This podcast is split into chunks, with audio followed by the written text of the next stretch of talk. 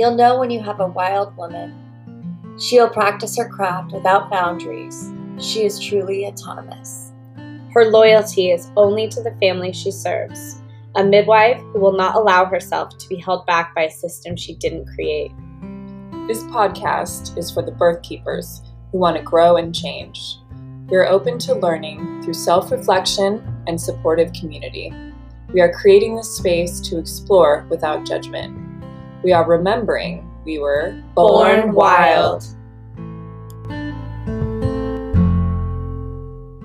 Just a quick note about the recording. Jessie was having some complications with her internet, so everything's a little choppy.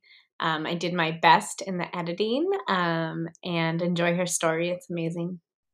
Hello, everyone. Welcome back to the Born Wild podcast. I'm one of your hosts, Sophia, um, and today we've got three birth stories. Um, and it's okay. You might hear a baby talking throughout the video. um, today I have with me my client, but my also my dear friend, Jessie. Um, and yeah, I'll throw it over to you and you can tell the listeners a little bit about yourself and your family, and then we'll, we'll hear your birth story. Okay. Hi there. Um, my name is Jessie. I'm a mother of three, and, um, yeah, I have, I have two beautiful daughters, eleven and seven. And then I have this wonderful little nine month old boy, um, who I'm going to try to put down, and he goes for it. And we met, Camellia was three, is that right? I think uh, she was, was three. Yes. Yeah. Yeah. Cause our husbands go way back. Right. Yeah. When I barely knew Spencer, I in, I wanted to do a surprise party for him, but I didn't know any of his friends. So I just like snuck in his phone when he was in the shower or something. And was like, who does he text all the time? I'm going to invite those people. And so it was the most random assortment of people. Like somebody oh, showed up. He's perfect. Like, I hardly know that person, but they like came to his surprise party. Uh, but that's where I met you the first time, and you only had one baby. That's right. Yeah. And I only had one baby, and um, I was actually planning on conceiving at that point, because that was September, right? I was planning on conceiving, but I had like big plans for the next conception, because um, I'm kind of jumping into the middle birth. But anyway, the the uh, The blood moon was coming up. There was like a, a full blood moon coming up on October eighth, which happened to be a very good friend of mine's birthday. And I was like, I want to conceive on that day, you know? And um, we were sleeping out. We sleep outside during the summertime into the fall. And so we were sleeping outside during that time, during this uh, lunar eclipse. And we did conceive that night. Wow. So that was pretty exciting. Um, so I only had one baby, but the second one was already in the works. On her way. Yeah. Yeah. As, I, um, as well as your, your first too, yeah, right? As well as mine. Yeah. I think we conceived that night. Oh, wow. How cool. Yeah. Um, I forgot that you guys sleep outside in the summertime. I love that. It's so awesome. Yeah. We just packed it in, like, I think two weeks ago. Mm-hmm. A week ago or so. We've been outside all, all this time. Yeah. Nice. It's so wonderful. Yeah. Awesome. Okay. Let's, yeah, let's jump okay. back. So wherever Backwards. Your journey starts, wherever that is, um, you can start. Well, back. okay. The, um, to me, this journey starts with meeting Pablo. Mm-hmm. Um, Pablo's, um, from Mexico, and I was kind of calling in a partner, you know, I, I, um, I was introduced to him um, by a mutual friend who purposefully match made us and was like actually successful, which is kind of amazing. Yeah. So I met Pablo, and I, I left that, you know, meeting thinking I would like to be with somebody like that.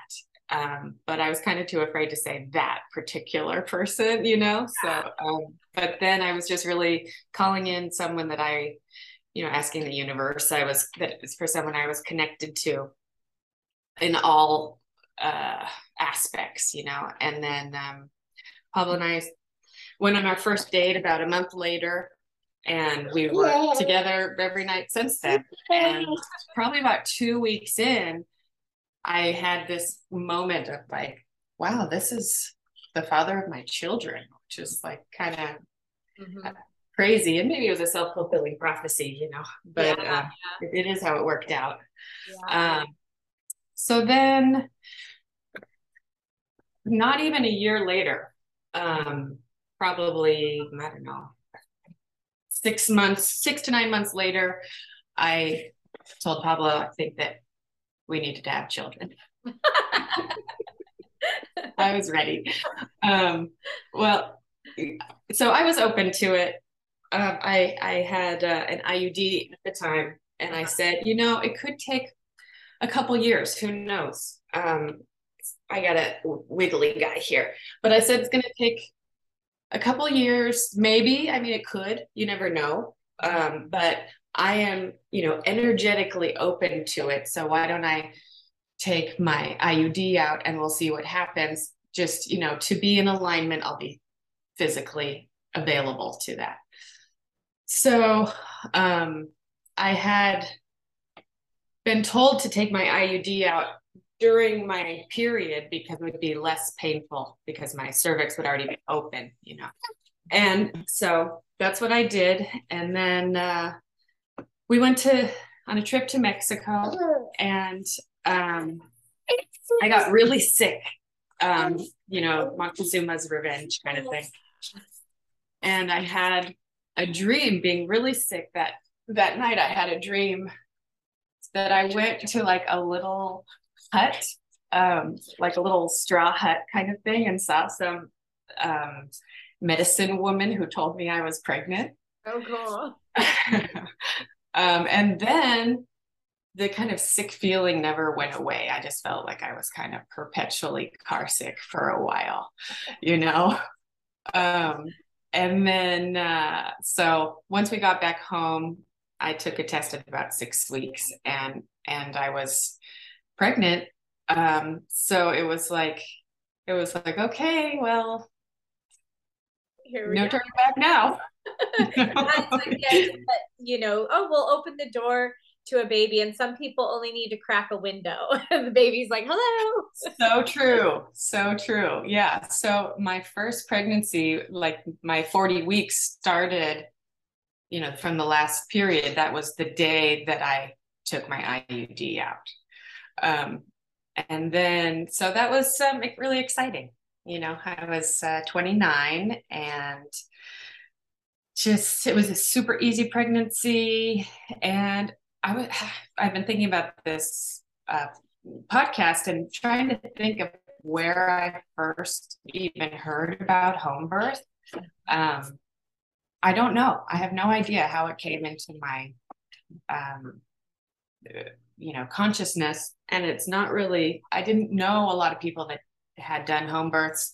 I only had one friend who had um, kids at all. Mm-hmm. Um, but, uh, I know she had wanted home births and she had eventually chosen not to, but anyway. So um, it was just something that really resonated with me. I wanted to just do as natural as possible.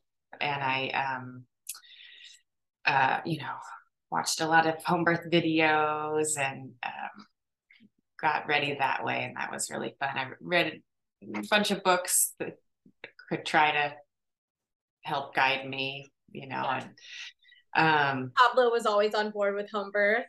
He was always on board. Yeah. Yeah. It was great. Yeah. He was, um, we did some interviewing with the, um, with several, several midwives, and um, I chose kind of a matronly midwife out of them, 'cause I wanted kind of like a mother figure mm-hmm. to be taking care of me, you know. And then the first meeting we had with her as the client, she offended Pablo. So oh. He's like, how about we go with my choice? So he ended up choosing our um, midwife, which was really great. You know, she ended up being a, a friend of ours, and um, I, I did connect with her much better, but it was kind of funny. But um, he's, he's a good, people person. Um, so um, I, for this, for my first birth, I decided to go with an O B G Y N through the whole pregnancy and my midwife. And um, Pablo, I think, went with me to the first meeting. And the, that um, was very unpleasant mm. with the O B G Y N. Um, the guy, um, the doctor, did not like that I, I, okay, so I refused all, I don't know, electronic devices. I don't know what you call them, but I didn't want a Doppler. I didn't want any, anything. I said, do you have a fetoscope? And they're like, maybe we have one somewhere. Let me try to go well, dig one out of a dusty corner. And I'm sure he didn't know how to use it either. Yeah. Um, and it was so early on, it was, you know, and so he's like, well, the only way I can verify your pregnancy is manually. So he like palpated from inside and outside to like decide I was pregnant.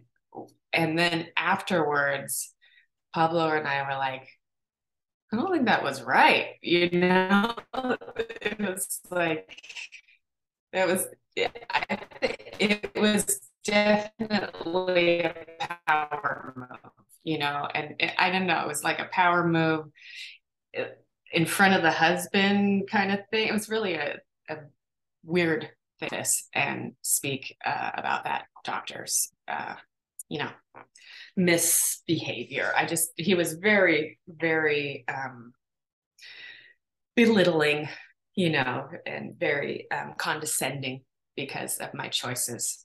And like the fact that you couldn't come in and say, I'm pregnant. He's like, wonderful. He's like, not until I say you're pregnant.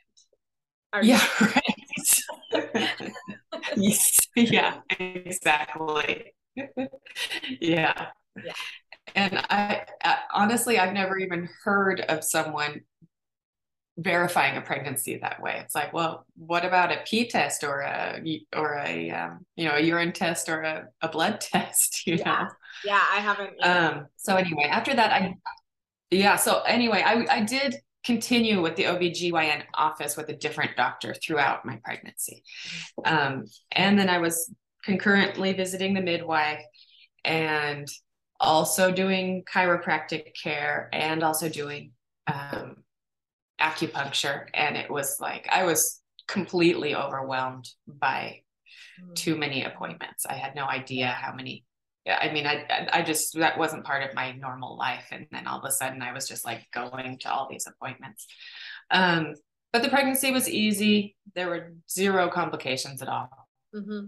And then um, I got to forty-one weeks, um, and this O B, a different O B G Y N, but that same office, they, um, so all along I had been de denying, um, ultrasounds and stuff. And they said, you have to get an ultrasound because you're overdue and we need to make sure that the baby has enough fluid and you have to have a stress test. Um, and you know, the way they worded, I didn't even know that I could say no, really. And, um, and, uh, you know, they, of course I wanted a healthy baby. I didn't want to, my baby to be in danger. So I did allow a, uh, ultrasound at forty-one weeks, which I actually, I actually loved it because it was really exciting to see, you know, all the little baby parts, you know, but I didn't want to know the gender. Um, And he did make it as brief as possible. Um, and uh, there was enough fluid. My midwife was like, just drink gallons of water on your way to the office. Mm-hmm. And um, that's what I did. It worked. Um, but I started to get kind of uh, impatient. I wanted to meet my baby, you know. And um, so I was seeing um, my acupuncturist, and she was going out of town or something, and and she would keep checking me to see if I was like ripe for induction. And so they have, you know, specific things that they do to be to help uh, induce labor, but you have to be ready to be induced. And so she kept checking me, and I was not ready to be induced. And I was getting um, impatient, you know, like, well, isn't induction just getting you started? Why do you have to be ready to be induced? You know? um, and, uh, and then she like, she had to go to Austria or something. And she's like, I'll give you these blue and black cohosh herbs that you can take if you want to, that are, that will induce labor. Um, so I, at, I don't know, forty well, somewhere forty-one and a half weeks, I don't know, somewhere around there. Um, I was like, I'm going to take these herbs. And uh, I didn't talk to my midwife about it. And they started contractions. Um, and that was like on a Friday evening. And so I started probably ten minutes apart contractions, really easy. And uh, they were just, you know, not, I mean, I could have a conversation. It was just like, just some early contractions. And um, that was exciting because the baby was coming, you know, and, uh, and, but then they went, I went to bed and they stopped. So I took a little, I took some herbs, I guess, in the morning again, and, and they went and continued um, into Saturday. And then I called my midwife and I told her, and she's like, you took these induction herbs without talking to me, um, which I suppose in retrospect I should have, but I didn't realize that at the time. Um, and so that started uh, a lot of days of contractions. Um, I didn't take any more herbs after that. Contractions just kept going from Saturday through till Tuesday night when she was born. Um, so it was a really, really long labor. And um, the first couple, to first time baby, it was going to be a really long labor, or do you feel like the herbs like artificially drew that, it out yeah. and started I think, out. You know, knowing what I know now, I would just not mess with it no matter what. I would, because I feel like the baby was not ready, and uh, and my body's like, okay, I guess we're doing some contractions now. I guess we got to get it out, you know. It's like, um, but I don't think scenario that... is, you know, your baby comes or it does nothing. And worst case scenario is I feel like it causes like irritable uterus, and you're just kind of like up for a few days with contractions, right? But not like bringing the baby. Yeah, exactly. Yeah. So it just, I feel like it just, uh, exactly, you know, and so, um, I slept for a couple nights, you know, in between contractions, and just tried to go for a lot of walks and try. I mean, I thought the baby was coming like on Saturday, you know, because I didn't know. um, and then it just went on and on. And um, so then, okay, then we got to Monday and things were not picking up. Um, it was just still like some contractions sometimes, you know, and they were probably all around ten minutes apart, just constantly since Saturday. And it was, it was a lot, um, to just keep going and keep going, you know, um, and it got, just got harder and harder. And then, um, about, I, I had a, a mango popsicle on Monday afternoon, and then I, um, threw up, and then every hour I threw up. Oh. Every single hour I just would throw up again. And and that was the last thing I ate until Tuesday night. Um, so I was, uh, that made it, that was probably the worst part of the, of the uh, first birth, is just vomiting that much and having nothing to vomit. You know, it was very painful. Um, So got to Monday night, went to bed, sleeping in between contractions, and my water broke. Um, but my contractions were so far apart. And I also had, you know, from my midwife, I heard about all the first timers who call too soon, blah, blah, blah, you know? So I'm like, okay, my water's broken, but the contractions are still far apart, so I'm not going to even call her and tell her. So you guys were still just doing this on your own for this number of days. She wasn't. Yeah. Okay. Yeah. Yeah. Pablo and it was just Pablo and I. Mm-hmm.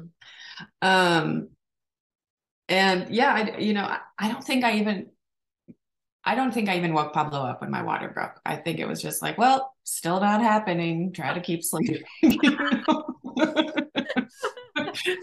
So at, at seven, I think I got a call from my midwife and she's like, how are things going? You know? And, and, uh, I'm like, oh, fine. Contractions are still far apart. My water broke last night.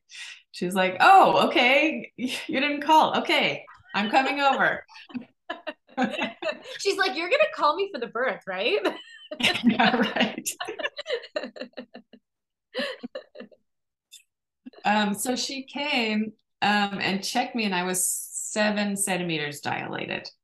So that was exciting. I was like, okay, this is happening today. The water's broken. I'm very dilated. Things are happening. So um, we just spent the day at the house trying to pick things up, really. You know, it was like my contractions just never picked up, ever. They just, it was all day long of, you know, ten minutes, maybe five minutes. I don't know. I tried getting in the birth tub and my contractions slowed down. And then uh, we tried so many different things. She gave me another, um, I think it was blue or black or both, cohosh uh, herbs. And that brought on like a super contraction or something. And she's like, okay, we're not going to do that. And, um, I did an enema. I did, um, I don't know. I spent a long time in the shower on the birth ball. That, that was like pretty relieving, but, um, we tried so many things and nothing would pick up my labor.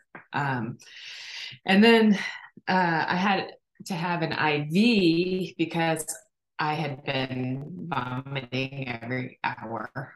Um, and I, you know, I was exhausted and, and, uh, and uh dehydrated, so I had an I V. And um so towards the end of of things, I was going up and down my stairs um two or three at a time to try and be active and get the labor active. And uh we it was a it was a spring day. This was March twenty-ninth. um It had been super rainy. We'd had, we only had a wood stove. So we'd had, a, we had a fire burning. Um, but that day the sun finally came out. It was a beautiful day. And, um, maybe, you know, the chimney is by the stairs and maybe I got a little overheated. I don't know, but, um, I was going up and down the stairs, back and forth, two at a time to try and get the labor going. And Pablo was following me with the I V bag up and down the stairs. And um, my midwife uh, checked the heart rate of the baby with the Doppler. And I maybe took my temperature too, but anyways, it was all of a sudden time to go to the hospital. Um, it was like her heart rate was too high or too low. I don't know. Anyway. Baby was in danger. I was in danger. It had been too long. And this was at like eight o'clock at night that my water had been broken for, for uh, probably twenty hours. And um, so I showed up at the hospital with naked, with one arm through my bathrobe. The other one didn't go through the bathrobe because I had the I V, and I'm just like, roll it in. Hi, I'm here, ready. And it, so that had been like a really super long labor. Um, that was very difficult. I was totally exhausted by the t- and and totally discouraged and dejected by the time I got to the hospital. And um, so I was like, I just want the easy way out at this point. Just cut me open. I don't even care. I don't care about having a natural birth anymore. That's not important. Just get the baby out. You're like, overrated, map, gas me out, out, out. Yeah, right. Totally. Put the, the white mask over over yeah. my the hood over my head. You get so um like in distress that you like can't even think rational, you know? It's yeah. Yeah, and you know, it wasn't like, you know, we were still all uh, it wasn't like emergency flight. Everyone was freaking out at all. It was like, okay, let's get in the hospital and go. Um, so it wasn't, it wasn't that kind of, um, yeah. it, no one was freaking out, but I was, yeah, it was, I was tired. And, um, so we got to the hospital. In the hospital room, the doctor comes in and he starts talking to me about a C-section. And he's like, I know you don't want one. I know you wanted a home birth, but it looks like that's probably what we're going to probably have to do. And I'm like, do whatever you have to do. And my midwife goes, don't you want to look at her chart? Because she had been, you know, doing the notes all uh, on the labor the whole time. And she knew that I was at like nine and a half centimeters. There was, um, cause she had, she had also checked me and there was like, you know, a little lip that she uh-huh. couldn't push out of the way or something. So then he checked me and he's like, oh, we're having this baby right now. And so it was, um, so I was able to have a almost natural birth. Um, I was given Pitocin to get my, um, my, uh, contractions picking up and going. And, uh, really, I feel like the worst part of my hospital experience was those monitor bands over my belly. They were excruciating. It was these, you know, tight, itchy things. And it felt very, very painful. And I just wanted them to go away and they made me keep them on. Um, but everyone was really nice. And, um, the doctor really respected that I wanted to have a, a natural birth. And he, he, um, actually, he knew I didn't want to have any, I mean, I, I agreed to Pitocin to get the contractions going, and he, but he knew I didn't want any pain medicine. And, but the baby was just not coming out. And so he m- manually, it like turned her head, um, to get her kind of straight to in the right position to come out. And that was excruciatingly painful without pain medication. Um, and, and she turned her head back to where she wanted it, um, which was not the, not the way to get her out. Um, so then he used forceps to turn her head, and, and, um, that was less painful than a hand in there, but it, it, um, it was still, you know, anyway, forceps inside you. She turned her head back again. He just, what's that? I said it was forceps inside you. Like I can imagine. Yeah, it was forceps. And I did not want forceps. And I, I didn't really know very much about forceps ahead of time. And I just felt they were like an ancient barbaric, um, instrument. And, and, uh, but I chose forceps over a C-section at that, in that moment, you know? Um, so after the manual turning, he used the forceps to turn her head and she turned it back again. And finally he said, I have to use a deeper set of forceps and you cannot do it without pain medicine. So, um, he, then I got an epidural and that was such a relief. I was like, ah, I don't feel these tummy bands anymore. So like if I'm um, tortured, it was kind of like, I might as well say that again. It's like, if I'm going to be tortured like this, I might as well be numb. Yeah. Yeah. Yeah. So he, um, was able to turn her and keep her straight. And I pushed her out and, um, he helped.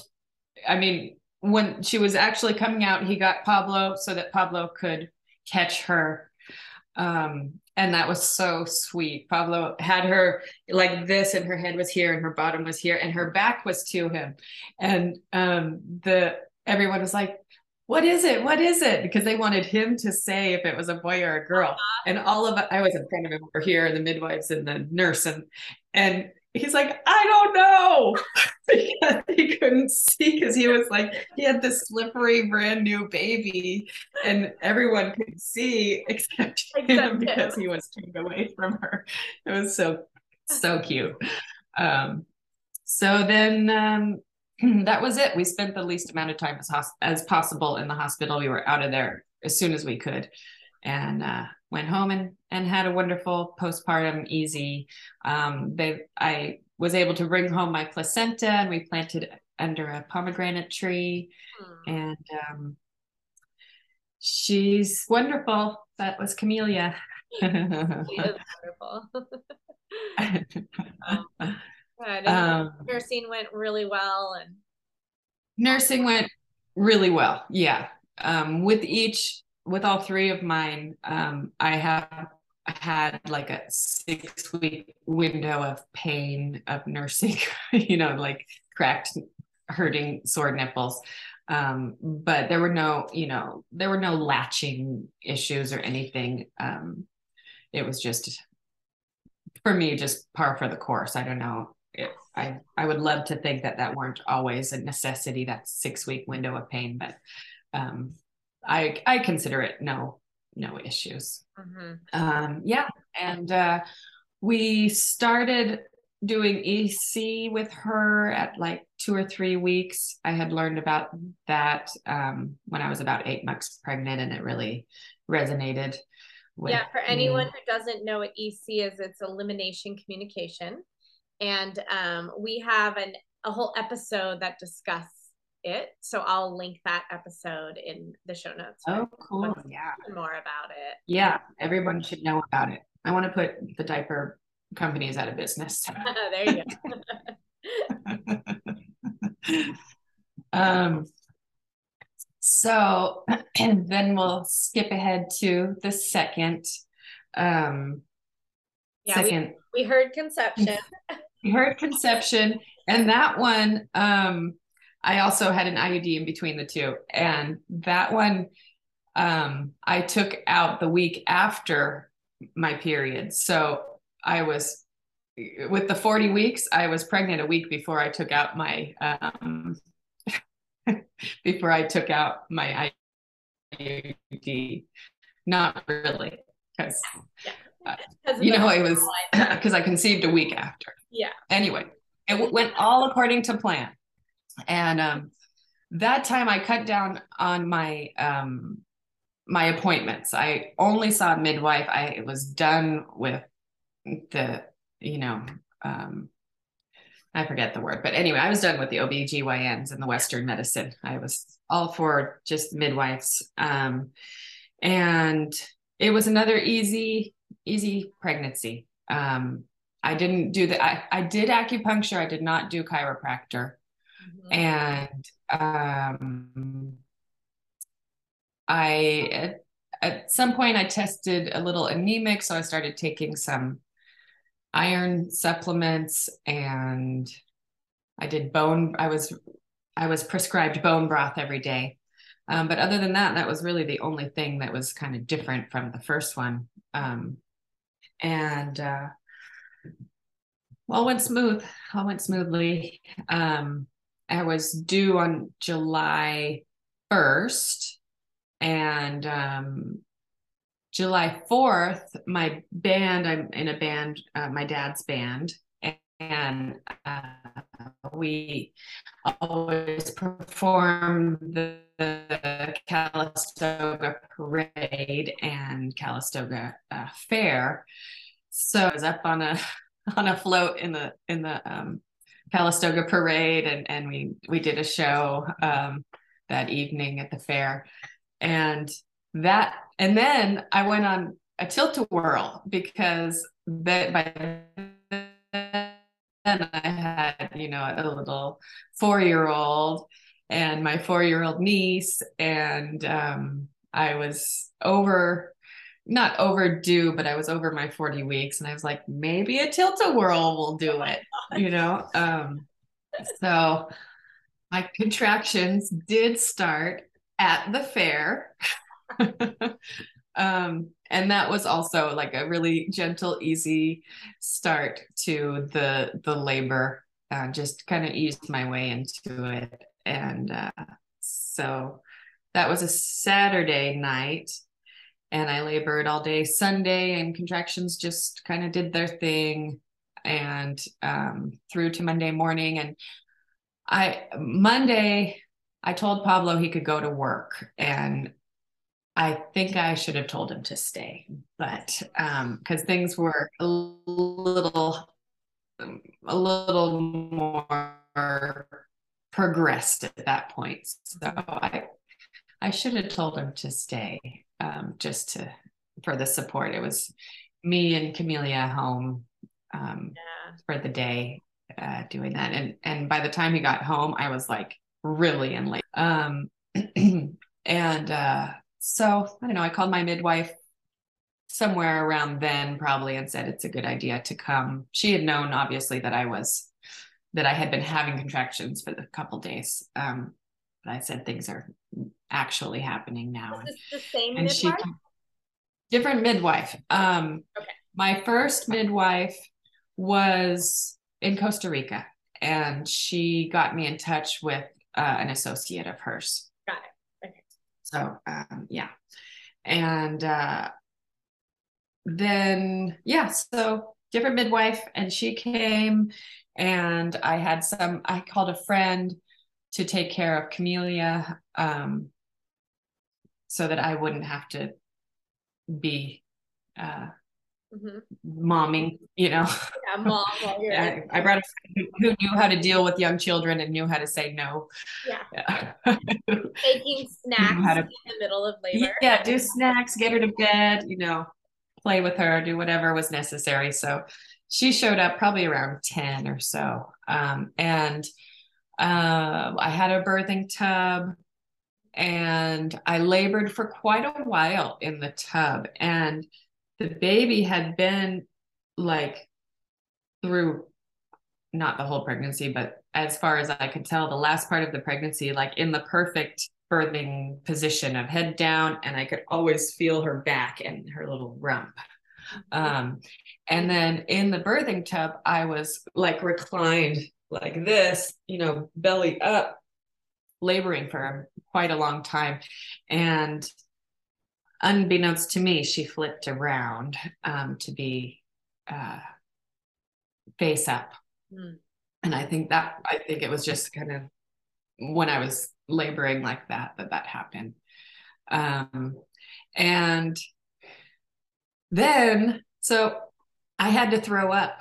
Um, and I when when I was in the tub, and they brought me a bucket, and I threw up, and I was like, "Oh, great! This is the beginning of the every hour for days of vomiting. I have that far to go." Um, luckily, it was only the one time that I must have had in transition. Um, uh, so. Then I had like a futon set up, and, and I was on the futon, and I never felt the urge to push um, this baby out. And I don't actually remember who decided it was time for me to push, because I never felt the urge to push. And um, maybe my midwife checked me, and maybe she did a vaginal exam and said, okay, you know, it's, t- yeah, maybe you're fully dilated. So, uh, okay. So I wanted to try the, um, uh, to like a squatting position, an up, upright position, and, uh, had Pablo squeezing my hips, and my midwife told me that I was not making, I mean, it wasn't that I felt, uh, like a innate need to be in that position. I just knew that that was a birthing position and wanted to try it. Yeah. Um, so we tried it, and my midwife was like, this is not working as well, so you should do side lying. That was working better. So um, that's what we did. And I, from what I recall, she was coaching me to push like the whole time that I was pushing. Um, because I, like I said, I never felt the urge to push. Right. And um, so she did stick her little head out, sunny side up, uh, and uh, she looked around the room and then closed her eyes again. It was just like so peaceful and sweet. And then I pushed out her body. Mm. And um, you little cutie, mm-hmm. the little one joining me, as you can hear. Um, and uh, she latched on um, right away, and there was no problems with that. Um, here, honey. And uh, Camellia, I forgot. So she had been up and down kind of the um, until bedtime, and then she was put to bed at bedtime. And then when we thought, I guess probably when I first started pushing, we thought the baby was going to be born, right? And so my friend went and got her out of bed, and she came down and she was so grumpy, and she just wanted to go back to bed. And so we let her go back to bed, and the baby didn't come at that time. I don't know how long I pushed for.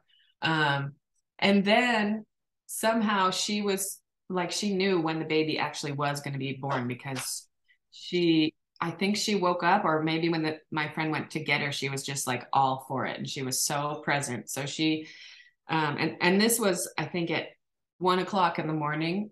Um, and she just was there for the emergence of her sister, which was really wonderful. Um, so I had, uh, you know, I was, Uh, kind of nursing Carmen and Camellia. She brought a little, her baby over to be with us. It was so cute. Um, and then, yeah, post, like, uh, postpartum was easy, and, um, and I felt great. I, I didn't have any symptoms or issues with um postpartum at all, and I was out vacuuming a day or two later, waiting for my family to visit the baby. Posting time, yeah, yeah. Better put on my heels and apron, and I don't know what I was thinking about that, but anyway, um, I put I put um, we have one little dress that was my dad's when he was a baby, uh, and I put Carmen in this little dress when my grandma came to meet her. Mm-hmm. And uh, I said, do you recognize this dress? And she goes, mm, I'd be lying if I said I did.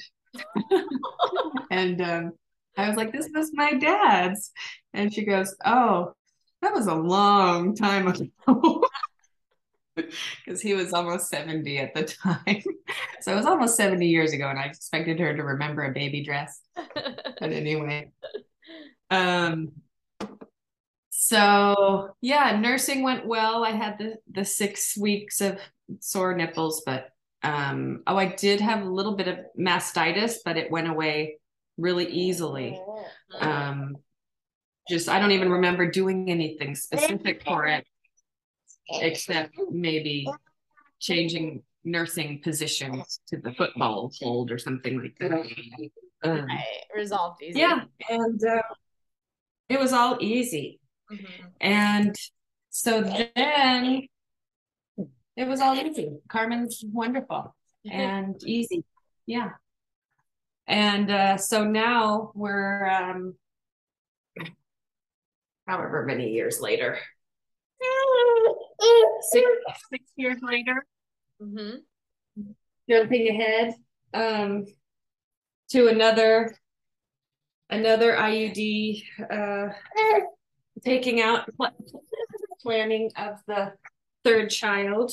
Mm-hmm.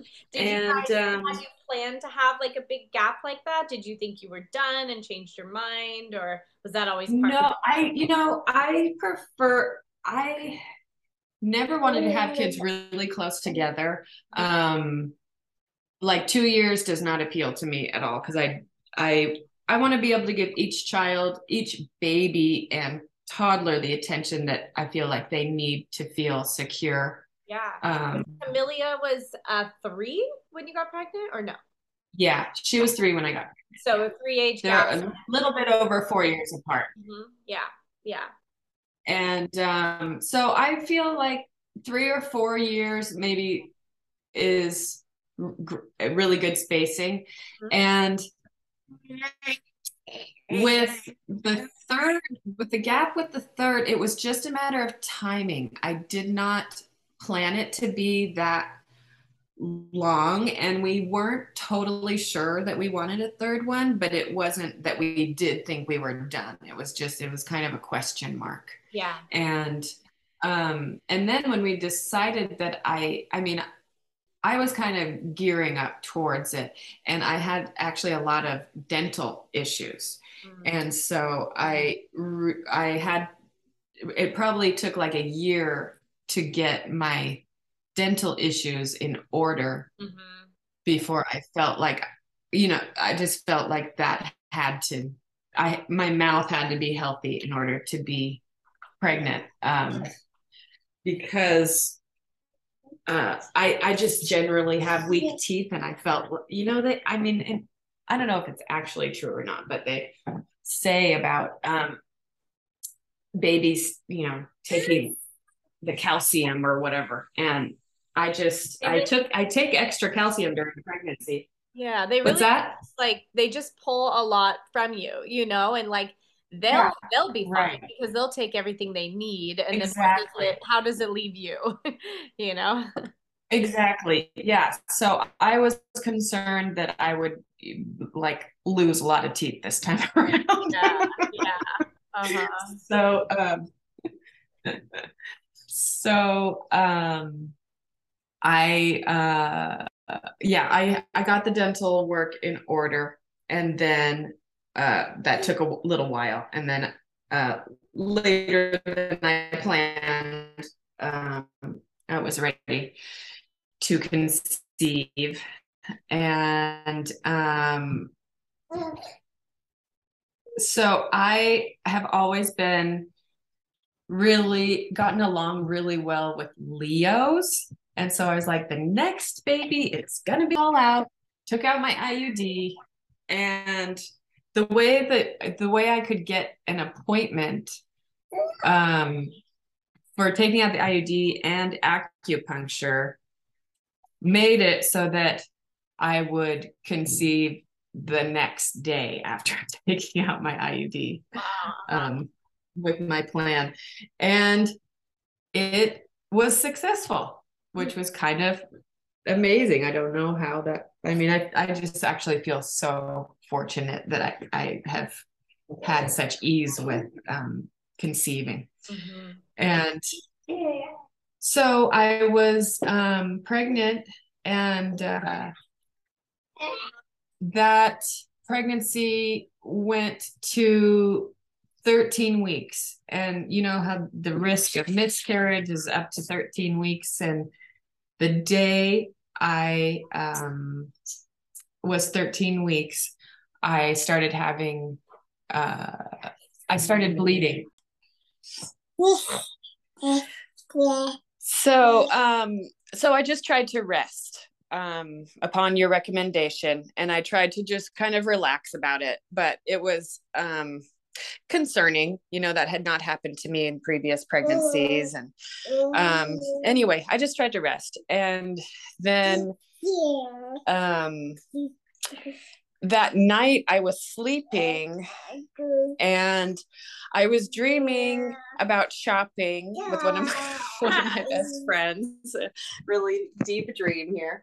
Um, and um, in my shopping, I was having contractions, and I would have to stop shopping and like breathe through it. I couldn't like continue what I was doing. So I woke up and realized that I was having contractions. um, and I did not know anything about miscarriages. Um, I did not know that it was like that. I didn't know that it was like painful with contractions. So I thought it was just like you bleed or something. I don't know. And anyway, um, this was during COVID, and um, you know, this was at like three in the morning, and I woke up Pablo and I, I told him, you know, what was happening. And we decided that I needed to go to the hospital. Mm-hmm. And um, I had to, so we had two children in the middle of the night.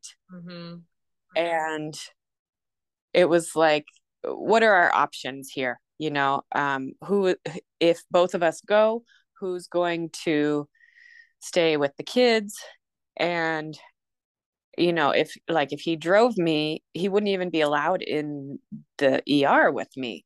So I had to drive myself um, an hour at like four in the morning to, with these contractions um, to go to the hospital. Mm-hmm. And um, I had to wait a very long time to get an ultrasound, and it was really hard. Um, I heard, you know, they did the like internal ultrasound, and I could hear a heartbeat, and I was really hoping that was like a baby heartbeat. Mm-hmm. And of course it was just my, you know, major, uh, vein, my, like my leg vein, you know, um, it, it was my own, my own pulse that I heard. Yeah. Um, so they told me they could see the, um, the sac and no baby. There was like a, a, a full, I guess it was just, um, just the membranes with amniotic fluid and no baby, which, what is that? A bloated, a blighted ovum or something like that. Yeah. Um, So, um, I was surprised they denied giving me any pain medication. And I was like, if I'm not having a baby, I, and I'm in this kind of pain, I would not mind having some real drugs, yeah. You know, but they were like, nope, you can have some Tylenol. Wow. Uh, yeah. um, so that was hard. That was really hard. And it was really hard to go home and, um, you know, tell Pablo what was going on. And somehow, oh, also the doctor that I saw in the, in the E R did not say, you are miscarrying, there is no baby. He said something like, we can't see the baby. Why don't you come back and check on Wednesday with the O B G Y N? So it was, the way it was phrased was that there was still some hope, yeah, even yeah. though I knew at that point that there was no hope. Yeah, um, but, but so I kind of phrased it that way um, to Pablo when I came home. So he was kind of holding out hope a little bit too. So that was, that was really hard. Mm-hmm. Um, it like drags and the grief on. What's that? It like drags the grief out, you know? It does. Yeah, it does. And, but I had kind of, I mean, I, I, I knew at that point, um, n- really not to have hope. And I, it was, it was sad. And it was also, I just, I felt so, it put things in perspective with my ease of conceiving and my easy pregnancies and my wonderful births. Um, you know, I just felt, I just had so much empathy for women that don't conceive easily and just go through the heartache, um, of multiple miscarriages maybe, or just all the things that can happen, you know? So I was like, you know, if I don't get to have my third baby, we have a complete family. I'm so lucky. Everyone's healthy and we'll, we'll be just fine. You know, um, it wasn't, it wasn't a totally, um, the experience was, I was not totally, you know, heartbroken and, and depressed and, or anything. It was like, I was, it was sad. Yeah. And I also, it just gave me a lot of perspective, you know? Yeah. Um, so I went to go see the O B G Y N, um, about it. And, and I think that's when it was made clear without any, you know, um, any, uh, room for hope that, that, you know, that was not a viable pregnancy. Mm-hmm. And, um, and, and, and Pablo took it a lot harder than I did. Um, and so they offered me like medication and stuff to speed up the process, uh, or a, a D and C. Um, but I chose just to allow my body to naturally take care of itself. Um, so that actually was just a eight weeks of bleeding, which I couldn't believe how, how long that took. I was, yeah.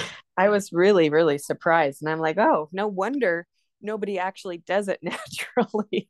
Yeah. No wonder yeah. people do the medication or the D and C, because that is a long, drawn out process. Well, and I think it's great for women to hear that that's normal, because a, a lot of the times it is just kind of scraped out of you. Yeah. So, right. And then you're done with it. And the idea is like, okay, you're done, get back, you know, to life. And, and I mean, the, the idea of like eight weeks of bleeding is, you know, that this was a birth. It was an early birth, you know, uh-huh. is postpartum and healing. And ideally you're like resting and nourishing yourself and rebuilding mm-hmm. yourself.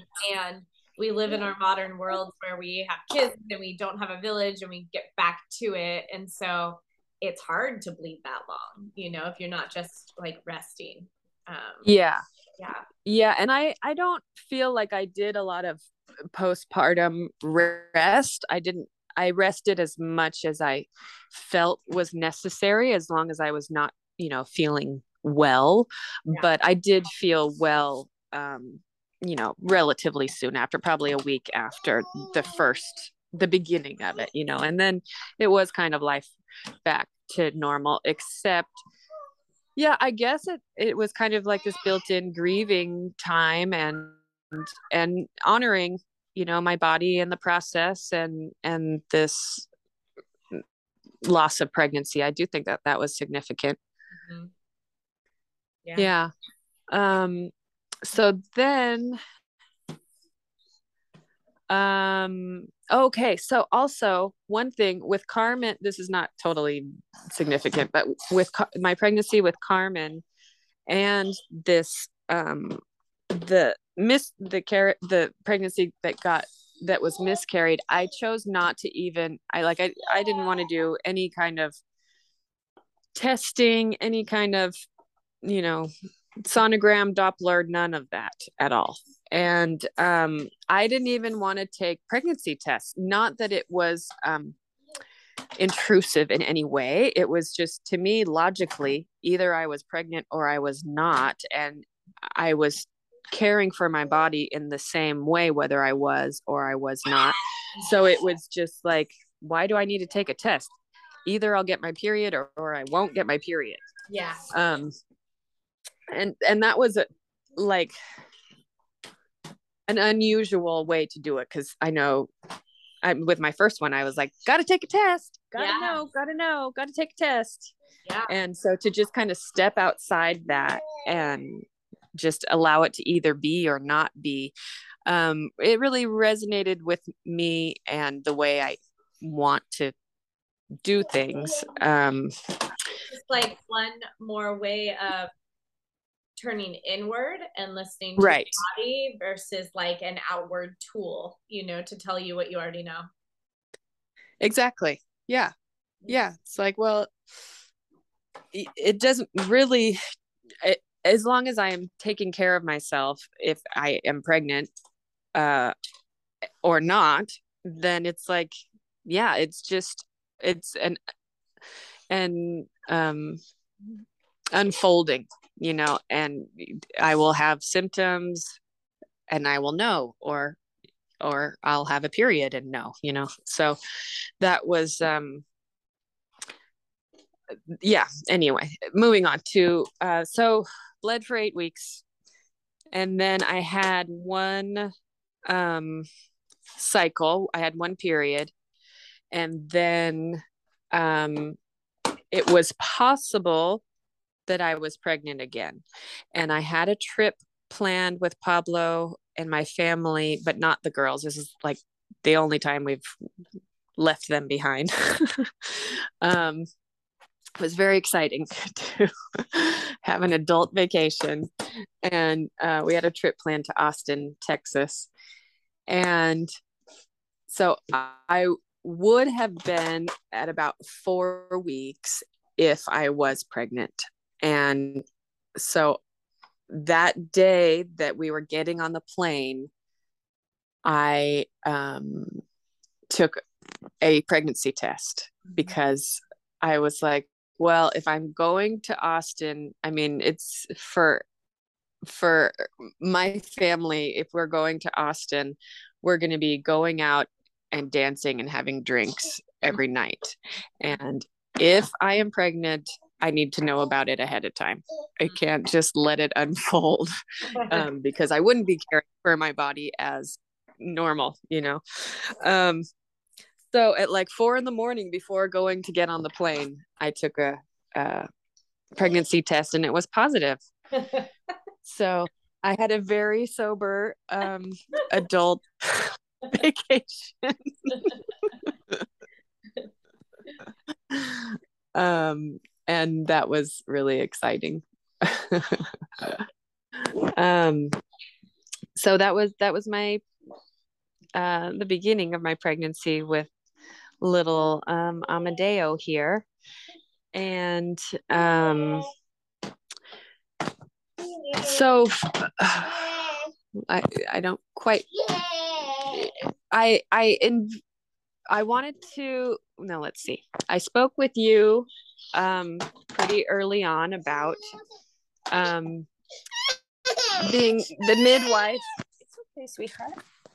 At my attending my birth, um I was really excited to work with you, and you know, I have I had heard about free birth from you, and I just, you know, I love talking about birth, and I um so I pretty pretty much love anything you have to say about it, you know, when we get together and, and chat. And um so we were talking, um oh I said, you know, because home birth can be quite expensive, and I I watch my pennies, and I have uh health insurance with um Kaiser, and so I asked you um about if I can have you come just for the birth, and we can, if we can work that out some way, and then I would endure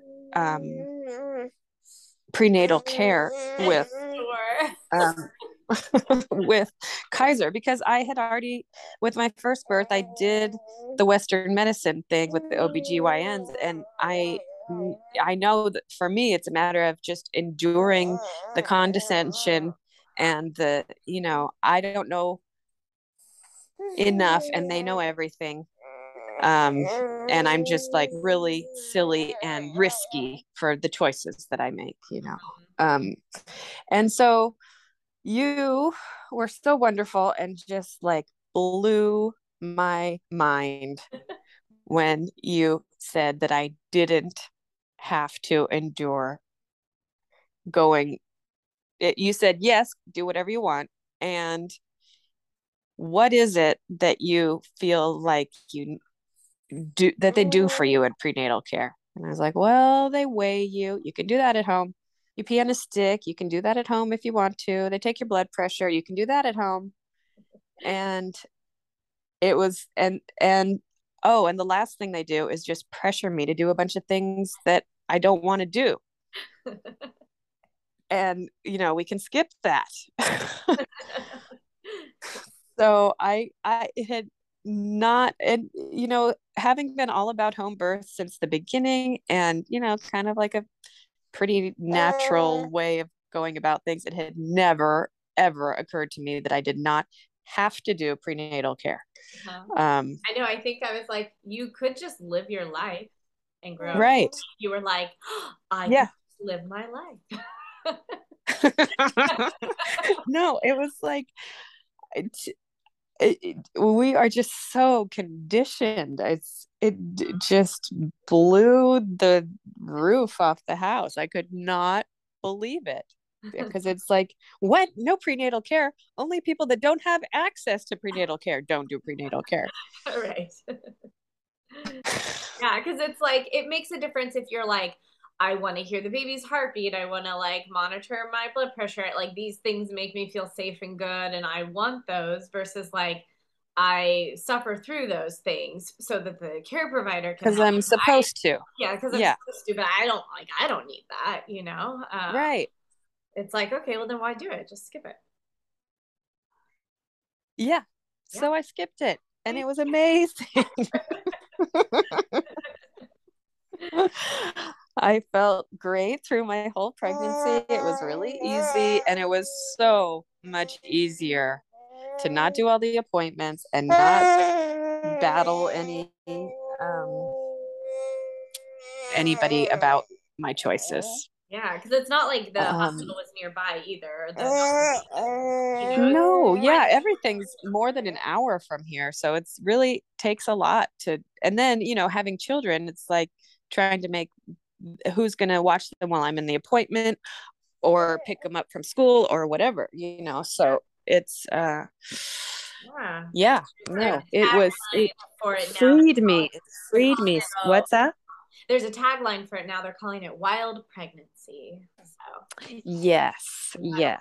Wild um, I, it is wild pregnancy. I had a wild pregnancy and it is hilarious to me how everything has a term like E C. I'm like, that's what people just did for yeah, all yeah, of like, time. Like the idea of unassisted birth or free birth. Like, yeah, or like, right. You just mean birth, right? That because that's all. That yeah, is. Just exactly. Birth. But like we have to like differentiate. Like, what do you mean? There's so many ways of doing yeah. it now. Yeah. Right. Yeah. Um. So I had a wonderful, uh, wild birth. I mean, wild pregnancy. Wild pregnancy. And um, I did um a few peyote ceremonies while I was pregnant, which was really special. Um, it was really, um, one in particular, um, I just, I, I was just surrounded with this really wonderful group of people that were supporting me in my pregnancy so much. Um, in that night, I didn't know them before, previous to this night, but they were just so welcoming and supportive in the moment. Um, and I, okay, so We, the first peyote ceremony I did um, was before I was pregnant, and it, we ended up building a sweat lodge on our property with the facilitators of the peyote ceremony the next day um, afterwards. And so we've had a sweat lodge on our property for um, a few years now. And, um, what I had learned about the sweat lodge is that it represented Mother Earth's womb, and you're going back into the womb. And also that it was, um, at least in the Mexica, um, like ancient Mexican traditions, it was um, like the first hospital where people were healed. And um, women would give birth in the um, in the Temescal, the sweat lodge. And so somehow it just kind of came upon me to maybe give birth in our own sweat lodge here. Mm-hmm. And, um, and it just kind of made sense. You know, I, the more I, I learned about it, um, the, I, I learned that it was supposed to ease, uh, labor to be in the, in the sweat lodge. And so I, I back to this one, um, night of peyote, peyote ceremony where I was, you know, really lifted up and supported, uh, with this group we were with. I, I kind of had this whole, I had the whole birth planned out before me, um, throughout this night. It was really amazing. It was like, okay, the Temescal, it's going to be daytime because then a little bit of light will come through. It won't be totally dark in there. Mm-hmm. And it also, it, you know, I was due at the end of January, which is the dead of winter. Um, and so it's going to be daylight. I mean, it's going to be daytime because it won't be so cold. We can't, how am I going to take a newborn baby out of a warm sweat lodge into the freezing winter air? Um, and so it all, and, and at that, uh, it, so the, the, the vision, it wasn't like an actual vision that I saw it happening. It was just this idea of the vision of the birth came to me that night in that ceremony. And it was so amazing to just be like, wow, that would be so great if, if, if that's how we get to do it. Um, And it occurred to me at that night also to take peyote during the birth, which I had also heard is an ancient, you know, kind of tradition for, for um, birth um, and, and an aid in birth. Um, so we, at, at the same time, I know that birth, you can't really plan for it, you know, so this was not a hard and fast plan. It was an idea that would be beautiful if it worked out. Yeah. yeah. Um, so. Yeah. Cause I remember we, we were talking about it. Um, uh-huh. We were like, I still want like, bring the birth tub, bring like the birth kit with the Chucks pads, because you're like, if I'm outside, I'll just b- bleed into the earth. But if I'm inside, I don't want to bleed all over my house, you know? Yeah, right. And I'm like, I don't know what I'm going to want. Maybe I want to be inside my house, all cozy, not in the winter air out there. You know, yeah. Maybe I want to be in a birth tub because I love baths, you know, who knows? Yeah. Let's have that just in case. Um, and uh, so Then uh, we started getting closer to the end of January, and um, we set up the teepee poles. Let's see, I was, I think I was just about forty weeks when we set up the teepee poles. Um, we had just gotten our own teepee, which was so exciting. And we had, we were saving it. Like a friend had asked to borrow it for a ceremony, and we were like, no, we're saving it for the birth. Um, and we wanted that. We wanted this experience to be the first time this teepee was used. Um, so we set up the poles when I was about forty weeks, and, um, our friend who lives nearby, he's like, just call me when the water breaks and I'll come and help you. I, yeah, I live eight minutes away. I'll help you set up the canvas, which is huge. This is a thirty foot teepee. I, um, and, I saw it. And, I was like, so impressed that you guys set that up. Well, the plan was, I mean, I should have just said, why don't you guys just put on the canvas now? Mm-hmm. I'm forty weeks. And, you know, obviously this, I don't expect this guy to know about birth and stuff. And it's like, oh, when your water breaks, it could be the baby is going to be born immediately. It's not yeah. like, you know, like, well, I'm not going to call you when my water breaks. You know? we and and uh, I'd rather not wait to have the teepee set up until my, you know, until after my water breaks. You're like one a m um, pushing water breaks. Like, okay, call. Yeah, it. Right. Right. So I should have said, how about you guys just set it up now? Because, you know, But the thing is, you're not supposed to have a teepee. You're supposed to use it and put it away. It's okay. it it damages it to have it out in the weather. Mm. So that is why we did not um, set it up at that moment when we set up the poles. Um, so then uh, at forty weeks and three days, um, I was painting my bedroom, and I had been painting my bedroom. I was very pregnant, so it took me a long time to do projects, you know. Um, so it had been like a two week long project of painting my bedroom, and I'd been painting all day long. And at about six p.m., I finished up the last drop of paint. It was not, it was so amazing to me because it was not mid project that, that this happened. It was like, as soon as the project was done, I started having contractions. And um, I was like, well, I've been working pretty hard all day, and this could just be some stronger uh, Braxton Hicks, because with my first two pregnancies, I had zero Braxton Hicks. Mm-hmm. With the third one, I had Braxton Hicks starting at like sixteen weeks. Uh-huh. And they would just get stronger throughout the pregnancy. So by they were pretty strong by the time I um, uh, actually went into labor.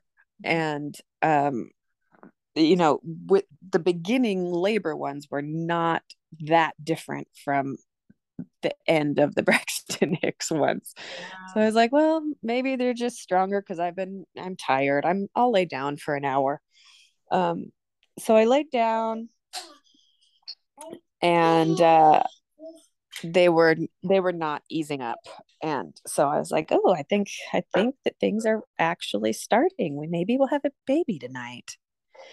and, uh, and so your other two births, it was like you had days. I know, I know. I don't know. Waiting that again, or I, I should have been thinking, you know, many days because of the first two, but there was, I, I felt, be, well, I guess because I heard from so many people that the third one's way easier. Mm-hmm. Um, and I wonder if the, if I had gone a different route with my activity level, if he would have been born that night, not before midnight, but, you know, in the night.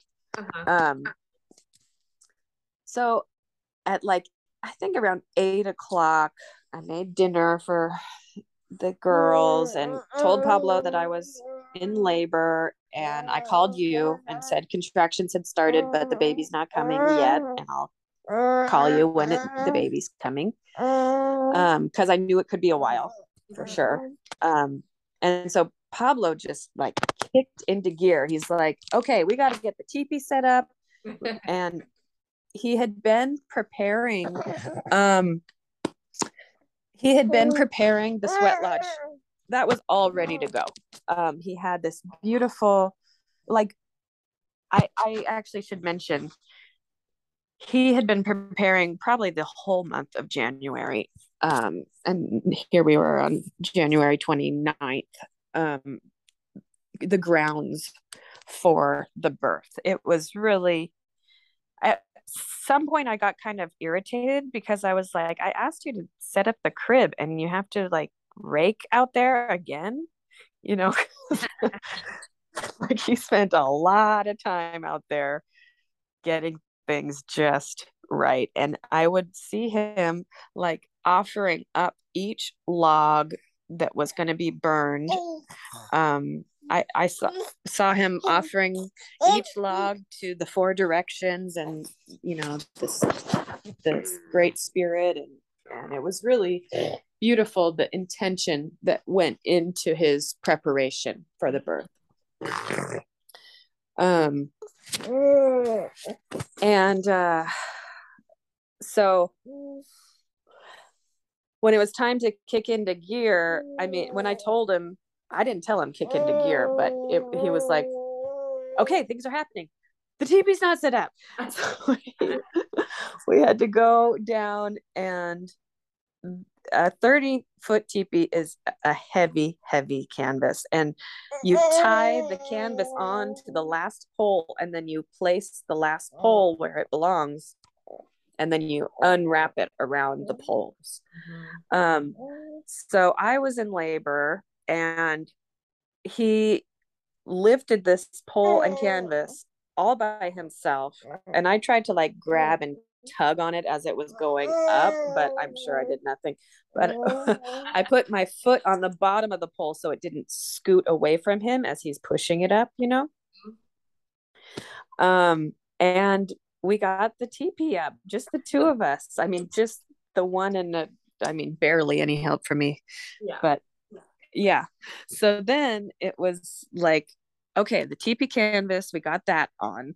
And then I'm scrambling around for all the things that I thought that I wanted in the teepee. We had to set up a bed for ourselves and for the girls.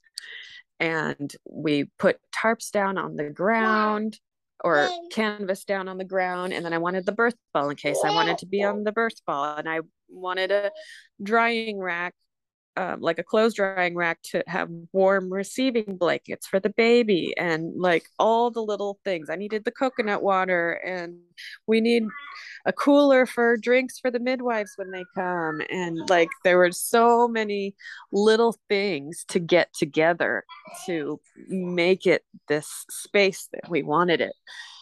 Um, and so Pablo and I were, I mean, Pablo was doing all the work. I was doing the gathering, and he was doing the hauling and setting up, you know. Um, and well, I was laboring, so that was work.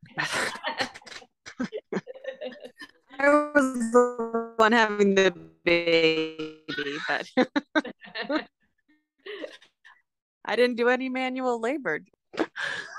So at around midnight, we felt like everything was in place. We had put the girls to bed in the teepee. Pablo had the fire going, and um, our beds were made, and it was finally like, okay, this is, this is our setup. Um, we're, we're ready to have a baby now. We can have the baby because things are in place, right?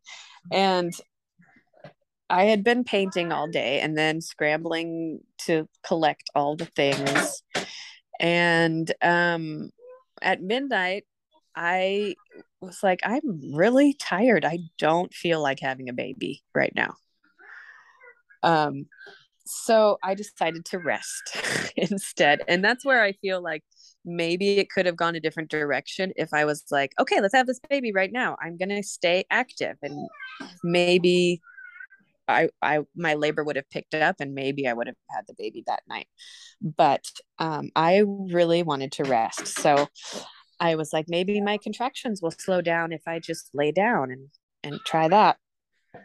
So um, I made a tobacco offering with the fire with, and a prayer. Um, and I took a spoon of peyote and just set my intention for the birth experience, which was to release all fear and doubt, and to stay connected to myself and my baby. And um, and then I laid down, and um, I didn't get up until nine a m Mm-hmm. And um, throughout the night, I was, you know, awake in between contractions. I slept pretty well in between contractions, but I, I was definitely awake a lot because of the contractions that were getting progressively stronger and probably close together. One thing I wish I had not done was try to keep track of the contractions. I was like, I need to keep track so I can tell Sophia when they're a certain amount apart. Um, but instead I just was like on and off the screen, which was really disturbing to me, you know, and like waking up and being like, where's the phone? I needed to do a time the contraction. Oh, I fell asleep after the last contraction, so it looks like a sixteen minute contraction, or, you know, it was oh, like, yeah, yeah, yeah kind of ridiculous. People, if you're, if you're going to time, then you're going to time. And if not, like when you feel you need me, you know, like that's basically what we're judging. Or like, you'll feel it progress in intensity, and now it's up to like the next level of intensity. And mm-hmm, you know, mm-hmm. yeah, yeah, you feel like it's really strong, then maybe time it then for a little if you want to see. Mm-hmm. Uh, but yeah, it's tricky when you're trying to like um when you if you have everything you need, then you just are in labor land. But if you're trying to like get people to you, yeah, it can be a little tricky. Yeah, and you're an hour away too. Um, right. right. So I just was I was trying to like I don't know. I wish I hadn't, but I did.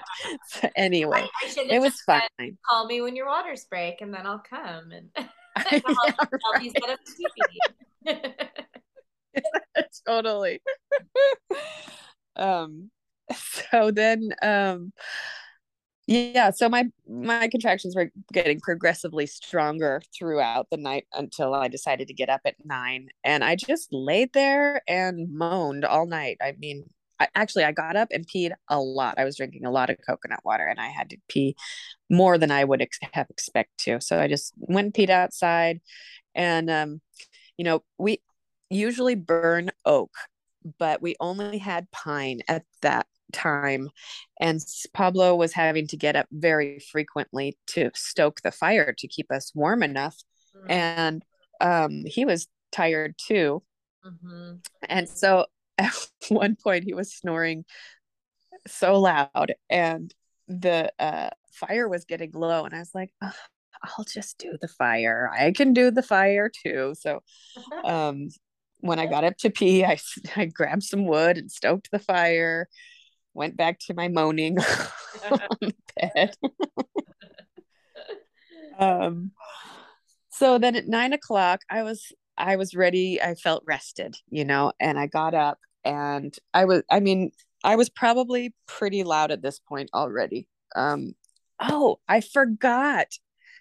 This is a quick jump back to the second birth with Carmen. Mm-hmm. I was yelling so, or moaning or whatever, you, making a noise so loud I, inside the house that my donkeys were braying with me outside of the house. Like I must have sounded like a braying donkey because they were totally braying with me the whole time. That's so sweet. It really was sweet. Um, okay. Back to nine o'clock. And I decided that I was going to try to poop. So I walked back up to the house, and walking, I mean, it's not very close to the house. It's not super far, but it's, you know, up a little hill and, um, you know, a little distance. And like, I, I was having to like stop for contractions yeah. at that point. Um, I got into the house, and I had a very strong contraction that had me down on my hands and knees. My water broke at that point. Carmen was with me, and um, and my water broke. Mm-hmm. And all night I was resting in the sleeping bags in the teepee, and one kind of little tiny worry on the back of my mind was I really don't want my water to break in the sleeping bag, because I knew I wanted to get back in there after the birth, and I did not want a soggy sleeping bag. So my water broke in the house when I had spent all night outside of the house, but it broke in the house, but on the tile. And I was so relieved. So I told Pablo, get a towel. My water broke. And then I had to throw up. And so I threw up into the towel, and it was a one towel, instantly clean mess. And I was like, so pleased so about efficient. that. So efficient. Yes. So pleased about that. So I called you. Um, and, you know, I think you asked me about my night, and I started to tell you, um, about my night, you know, resting, and, and, and I told you that my water broke and that I threw up, and I had to stop our conversation in order to moan through a, a, a contraction. And you're like, stop telling me about your night. I have to go, I have to get in the car and get to you.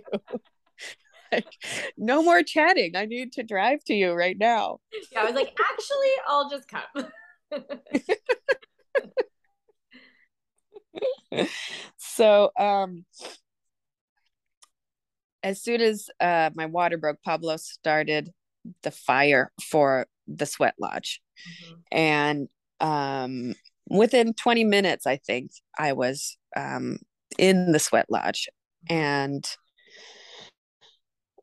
just and and I just laid there and just let it happen. You know, it was like I didn't feel like moving around.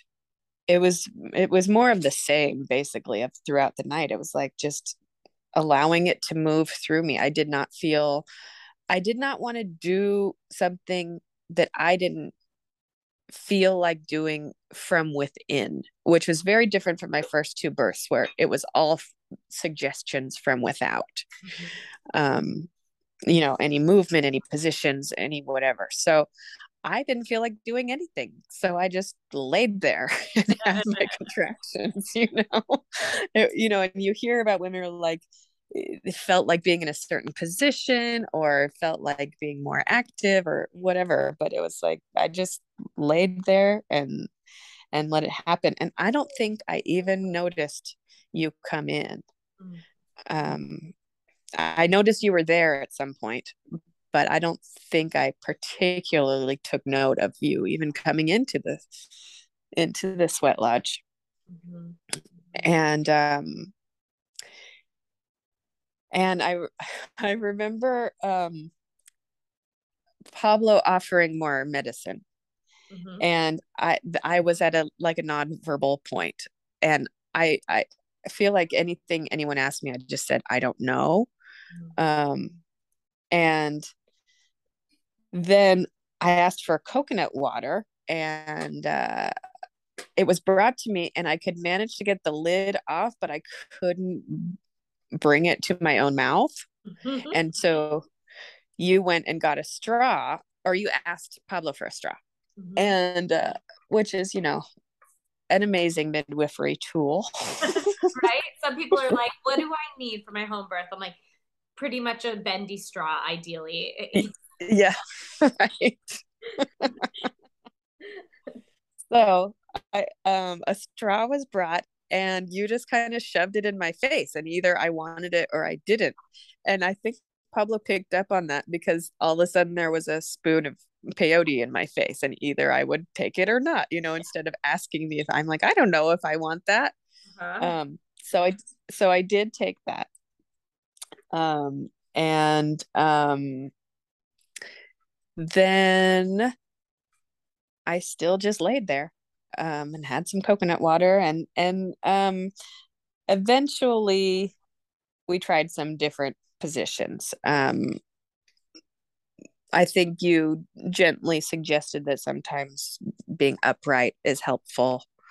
And, um, so I tried that, and, um, yeah, I think you might have like either referenced it verbally or with your body that like either your hips uh-huh. were really hurting or something was really hurting, and you were kind of laying on your side. And, and uh-huh.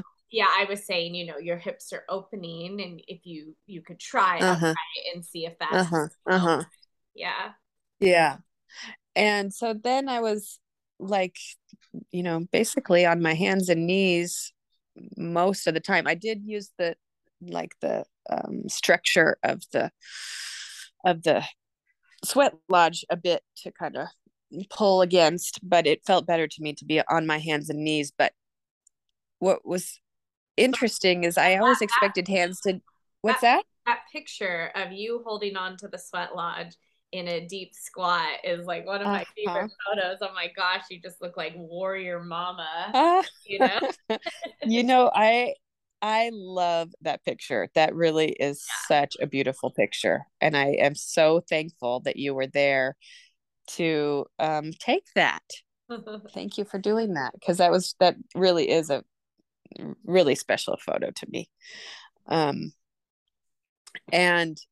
It's it's really funny because I had been considering free birth at some point, but I wanted you there. I just wanted someone there to take care of me other than Pablo. I wanted a female there because I felt like Pablo was, he is amazing and he's doing so much, and he just really made the setup, he's the setting for the birth so perfect. Mm-hmm. And also he's not, uh, I don't know, you know, he's, he's not a midwife who has been through births and, and someone who um, is in a, I don't know, a, a caretaking position, yeah, like you are. So yeah, well, I wanted to be there for that. That's what traditional With, midwifery was and is. And mm-hmm. It's not the vaginal exams and all that. It's, right. It's being with women while they go through their process. Right. Yeah. Yeah. And that's really what it was. I really, I, it, to me, it did feel like a free birth, even though you were there, you know, um, because I was just, it was just me and Amadeo, you know, I, like he and I were really, I was really communicating a lot with Amadeo through this birth, which is something that never occurred to me with uh, with my first two. It was just me trying to have a baby with the first two, and with this it was like, it, you know, I was communicating with him a lot and just like, it's you and me, we're doing this together. Yeah. Um so I got up, so I was on my hands and knees, but not like with my butt up. I was like on my hands and knees with my butt down, kind of. And um, at some point I felt him moving down through me, and that felt so good. Like the contractions were pretty difficult, you know, and, and I don't really like to use the word pain with birth, but if it were another situation, it, I would use the word pain, because yeah. it's, it's hard. It's really hard. Yeah. Um, but once he started moving, it felt so good. Mm. And I didn't, I wouldn't say really that I felt the urge to push in, like, I don't know. It, I just felt that my body just like expelled him. Yeah. Not that I pushed him at all. Mm-hmm. It just, I just felt things doing what they were supposed to do, and he came out, mm-hmm. you know, it, which is really different than like actively trying to push him out. Right. Um, and, and so his head came out, which I obviously could feel his head come out, and I didn't n- really realize that nobody else, well, you probably, maybe you knew because you've been in birth, but Pablo didn't know that his head was out because of the way I was positioned with my butt down, huh? kind of like in the other direction from you. So I look up at Pablo with this uh, look of like relief and like, the baby's here, the head is out, you know, but I'm nonverbal. So I just look at him, and he like looks back at me and has no idea why I'm looking at him in that way, you know? He's like, we're just having a moment. And yeah, yeah, right.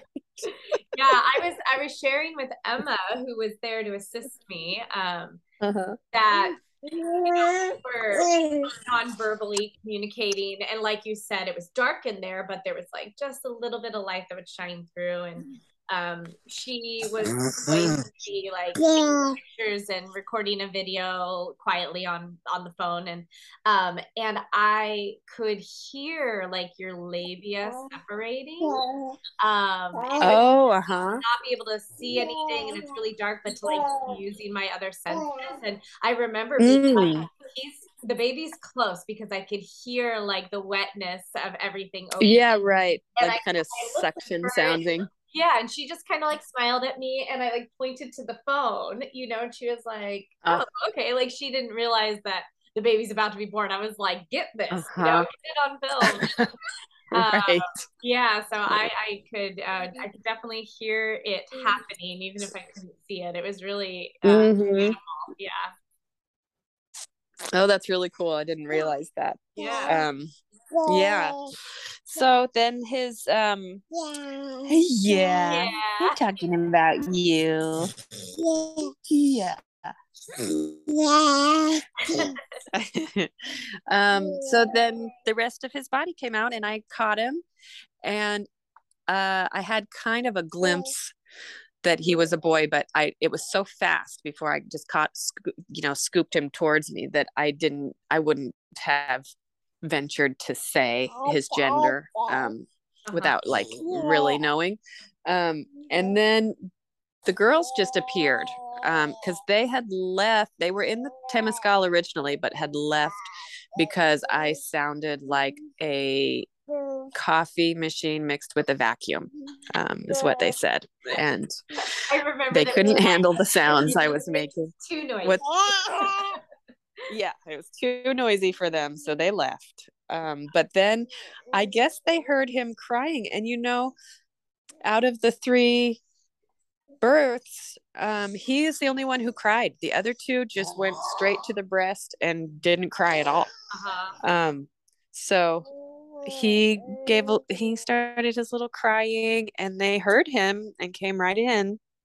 And um, I think it was Carmen who asked if it was a boy or a girl, and so we confirmed that he was a boy, and that was really exciting because we already had our two girls. And um yeah so then um you know I I see your Instagram posts, and I see that you always, you know, with like the placenta and stuff, you know, you give it, give the golden hour before the placenta, or, you know, when it, whenever it comes. And, and, um, and it, you, you wrote something like, it can seem like a really short amount of time for the mother.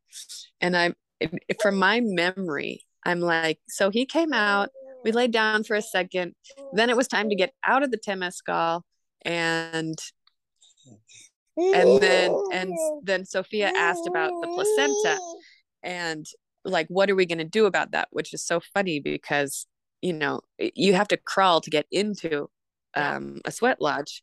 And it was like, okay, how are we going to do this? Cause you have this placenta attached to you in a bowl, and are you going to oh, try to crawl out with the baby, with the placenta attached, and someone follows you with the bowl, or do you want to try to birth it now? And I was like, how about let's get it out before before we leave. That would be the easiest way to do it. I remember like um, we could just like lift it up, you know, like lift the edge up and you just like walk out into the T V or something. yeah. Yeah. Yeah. So um so um I I birthed uh, the placenta pretty easily, um uh and or yeah the ba- right no I I was saying that wrong but yeah I had the baby attached to me, and and how do we do that? And how about we just get the placenta out so that I can pass someone the baby? yeah. um um yeah so we did that, and it did seem just like minutes later. yeah. And then we were in the um and and I also read like we wow. we you know do the weighing of the baby if the parents want it, you know, and hours later after the the golden hour and stuff. And I'm like, that felt like twenty minutes later. I can't believe how the time I'm uh yeah the time warp there. yeah. And like um, your placenta came it came out um like forty minutes after he was born. okay uh-huh um yeah and then yeah it felt like just three minutes later. yeah. And um we weighed him around um two o'clock in the afternoon, um and he yeah was- and he was born at eleven. So that's just crazy. It's so funny. Um, so we went, we moved from the sweat lodge to the teepee and laid down in our not soggy sleeping bag.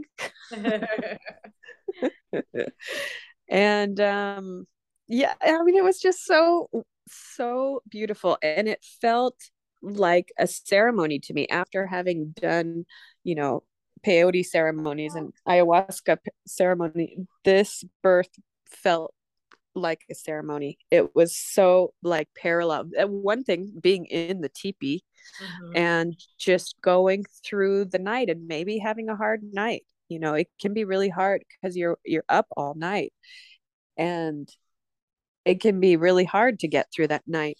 And that's how it was. It was like, you just do it. You just, you know, it's just part of, I don't know, part of the ceremony. Yeah. It's just because it's um, something's wrong. Right. Yeah. Mm-hmm. Yeah. Not at all. And, and, you know, a lot of, a lot of um, benefits come from doing the work, you know, with obviously with birth, you get your baby. Yeah. Um, and, and in, in ceremony, you have a lot of benefits through doing the hard work too.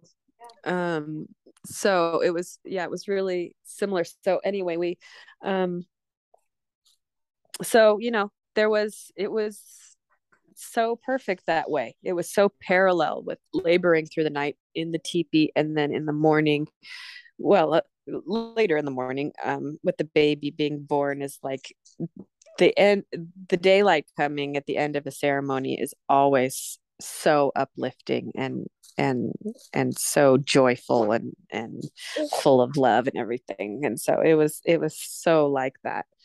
Um, yeah. So it felt like just so beautiful and so easy. And for me, I mean, from first contraction to birth was seventeen hours, which is speedy compared to my other two. Um, and yeah, it, it felt like just like hanging out, um, afterwards, getting into the teepee, you know, and hanging out with you and Emma and, and the girls, you know, and then, uh, we did the, um, burning of the cord at your suggestion, which is, was so perfect. Um, you know, a perfect kind of closing ceremony. This conversation with you when we were talking, you were pregnant about what you wanted. Yeah. And you were yeah. painting this whole visual for me of the sweat lodge and the teepee. And then you're like, mm-hmm. and then we'll, you'll, you know, cut the cord with your instruments. And I was just like, well, no, no I didn't say that. I just I didn't have, I like, just we'll didn't think about it. I didn't say, and then you'll cut the cord. But I think you were like, have you given any thought to what you want done with the cord like that? Yeah. And I'm like, nope, I don't care. I know, more like I that. I was like, I... we can't do all that and then like bring in these pictures and like and you know what I don't think I think it is you're bringing that up was so perfect that if I'm not mistaken you're not even supposed to have scissors or a knife in the teepee. Oh, interesting. Mm-hmm. Yeah, so we you know to follow the teepee rules we couldn't have done it that way anyway. So it just happened to be perfect, of course. Yeah. And actually, after you since your your birth, um, I had Spencer make me a cord burning box um, because I oh, yay. was a little like struggle with like the dish was a little shallow and like we almost spilled the wax. Right. Sometimes. So I was like, I need some sort right. of thing I can bring. Um, so now I have. Right. It. Right. That's perfect. Yeah. Yeah. I'm so glad you provide that for uh, that suggestion and service for your clients. Um, so yeah, that was just another perfect piece. Um, and then we, um, you know, well, then we just hung out, right? I mean, it was just so pleasant. Um, and then you guys took off right away from my yeah, this time was so speedy for me. I'm like, then the midwives just left right away. Um, no, after several hours and the weighing of the baby and all that, um, and then um, we just rested. We just napped in in the sleeping bags in the teepee until it got to be later in the day, and we wanted to get to the house before it started to get darker and colder because it it had been very frosty nights and stuff. Um, so we, we didn't want to move our little our little new sweetie in the in the cold air. So yeah. We came up to the house, and that was that. And how was um, so postpartum? Postpartum was a lot more difficult this time. Um, postpartum was. Um, this time I was better educated about postpartum.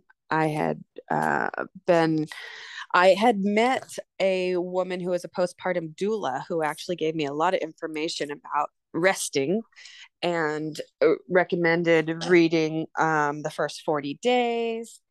And um, so I I knew a lot more about the necessity for rest and recuperation during um, the postpartum time. And I uh, talked to Pablo about it, and we decided that I was going to do forty days of rest.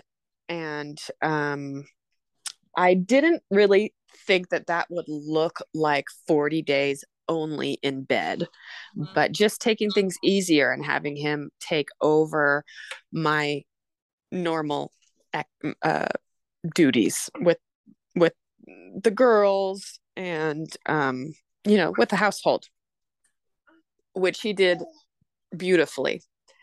Um, and then at about a week and a half after the birth, um, I, He, he took the girls grocery shopping, and while he was away, I got super sick. Like I was going to faint. I had a high fever of like one hundred two. I felt like I was going to pass out. I had this tiny baby, and I was like, come back. Mm-hmm. I couldn't believe like the one time he leaves the house. Um, that I got so sick. And uh, it turns out that I had mastitis, and I did not think that was a big deal because I had had it with Carmen and it was not a big deal. And although with Carmen, I did not get one hundred two fever and feel like I was going to pass out. It was like kind of no big deal with Carmen, but it was suddenly a big deal with uh, this time around. And I wanted to heal it naturally. So I got in touch with you about, uh, you know, healing options. And um, I, I was in touch with this postpartum doula friend of mine also, um, who just around that time had started, she, she wasn't able to come immediately postpartum, um, but I hired her, so she was starting to come during that time too. And um, it just kept getting worse. I mean, the, the it was only on one breast, and it was swollen to like unbelievable dimensions and bright red and so painful. And I just thought it would kind of clear up. Like I would take some herbs, rest, and it would clear up, and it did not. And it went on and on and on through like six weeks of being really sick. I could not get out of bed. Um, and I think if I had maybe taken it more seriously at the very beginning, that it wouldn't have required so much to, um, get through it. But, um, but I didn't take it seriously at first. And then any, and I was doing like, I had to handwrite, and then my mom typed up like the schedule of what I would do. Like every half hour I was doing something: cabbage leaves, Epsom salt bath, this and that, and this and that, and so many supplements and different things. Like unbelievable. I've never had that kind of care. I've never needed that kind of care in my life. Um, and eventually it did clear up after a very long time um, of suffering, you know. And if I were not so committed to um, natural healing, it would have been gone with antibiotics in three days. But I did not want to subject my baby to antibiotics through the breast milk. So, um, so that was that. That was really hard. Um, and by the time I was well, my forty week, forty days were up.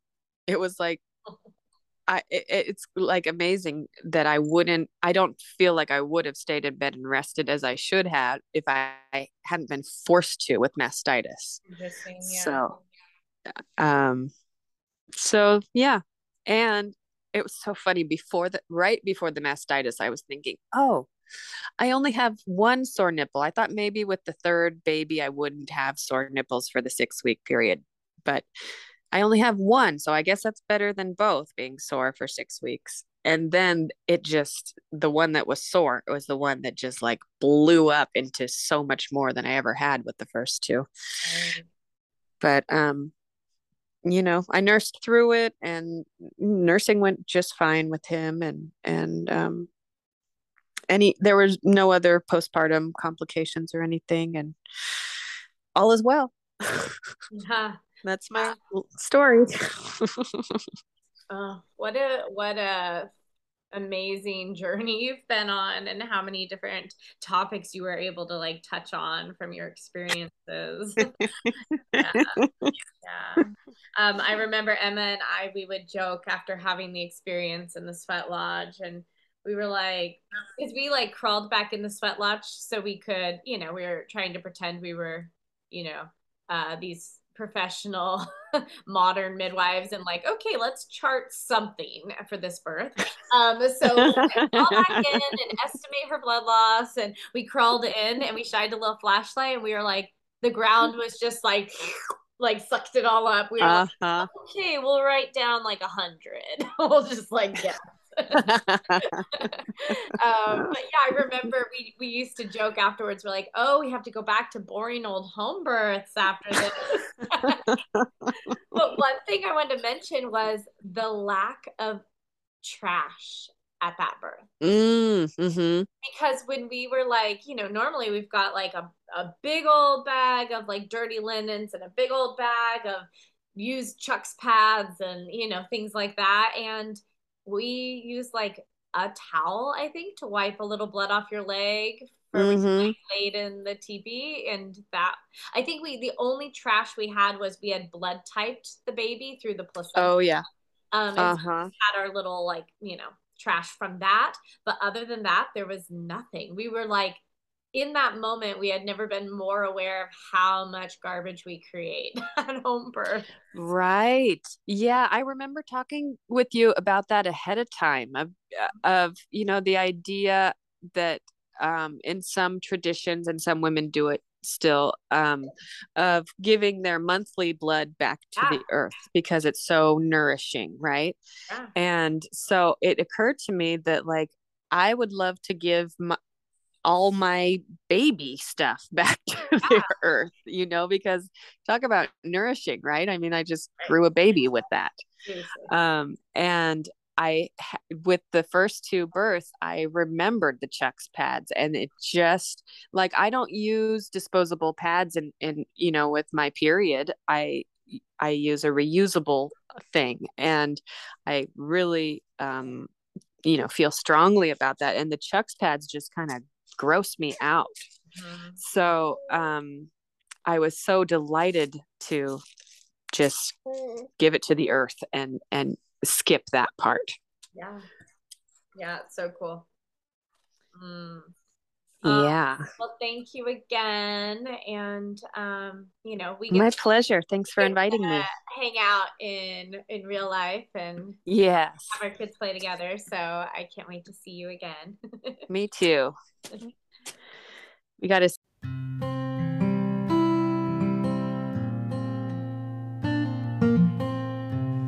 Thanks everybody for listening. You can find us at Born Wild Podcast on Instagram. For inquiries or feedback, you can email us at bornwildpodcast at gmail dot com.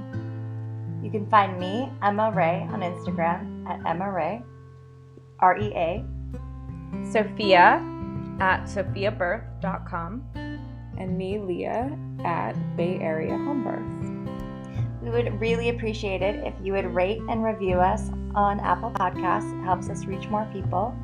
And as always, stay wild.